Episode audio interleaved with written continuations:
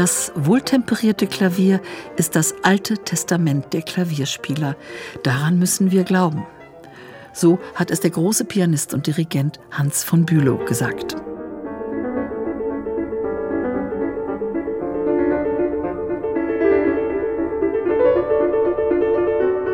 Ein geflügeltes Wort wurde daraus. Heerscharen von Klavierschülern wurden damit schon traktiert. Dabei ist das Zitat gekürzt und entstellt. Vollständig geht es so. Bach, so von Bülow, ist der Triple-Extrakt der Musik. Wenn alle Meisterwerke der Musik verloren gingen und das wohltemperierte Klavier bliebe uns erhalten, so könnte man daraus die ganze Literatur wieder neu konstruieren.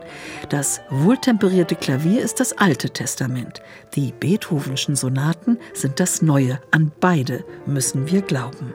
Ende des Zitats. Es ging Hans von Bülow, dem alten Romantiker, eben nicht nur um die Heiligsprechung Bachs, nicht nur ums Klavierspiel, es ging ihm um die Poesie des musikalischen Denkens.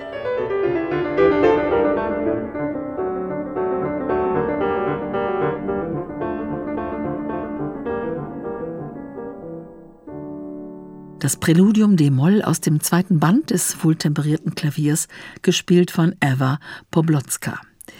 Dieses Album kam vorige Woche neu heraus beim Label NICP vom Chopin-Institut Wachschau und ist, ich kann es nicht anders sagen, eine Sensation.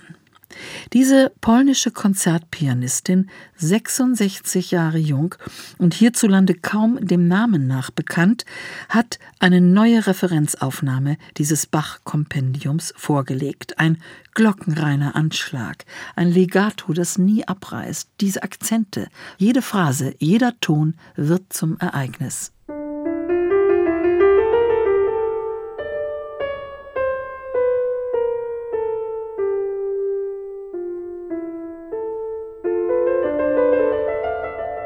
Soweit ein Ausschnitt aus der D-Moll-Fuge aus dem zweiten Buch des wohltemperierten Klaviers, gespielt von Eva Poblatzka.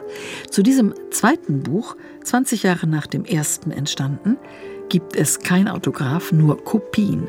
Bach hat noch einmal ein zweites Mal paarweise Präludien mit Fugen kombiniert, aufsteigend durch alle Moll- und Durtonarten. Jedes der 48 Stücke hat seine eigene stilistische Physiognomie, teils wild und sanft, teils tänzerisch, streng, galant.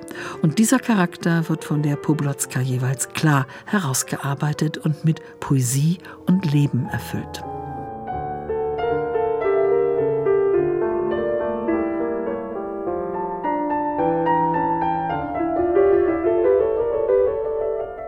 Eva Poblotzkas Bach-Interpretation erinnert an die neue Sachlichkeit eines Claudio Arau, aber auch an die Gesanglichkeit eines Barenboim.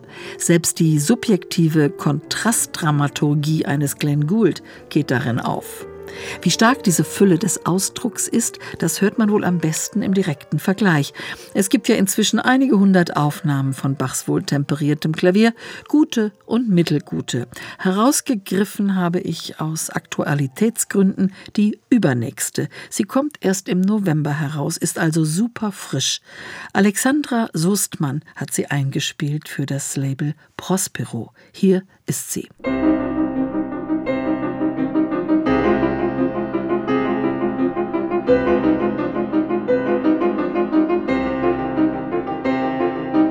Soweit Alexandra Soestmann und nun im Vergleich dazu dasselbe Präludium mit Eva Poblotzka.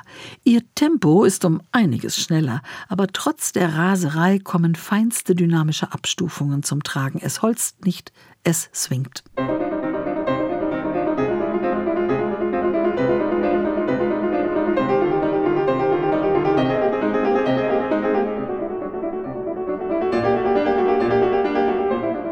Dieses Präludium C-Moll stammt aus dem ersten Buch des wohltemperierten Klaviers.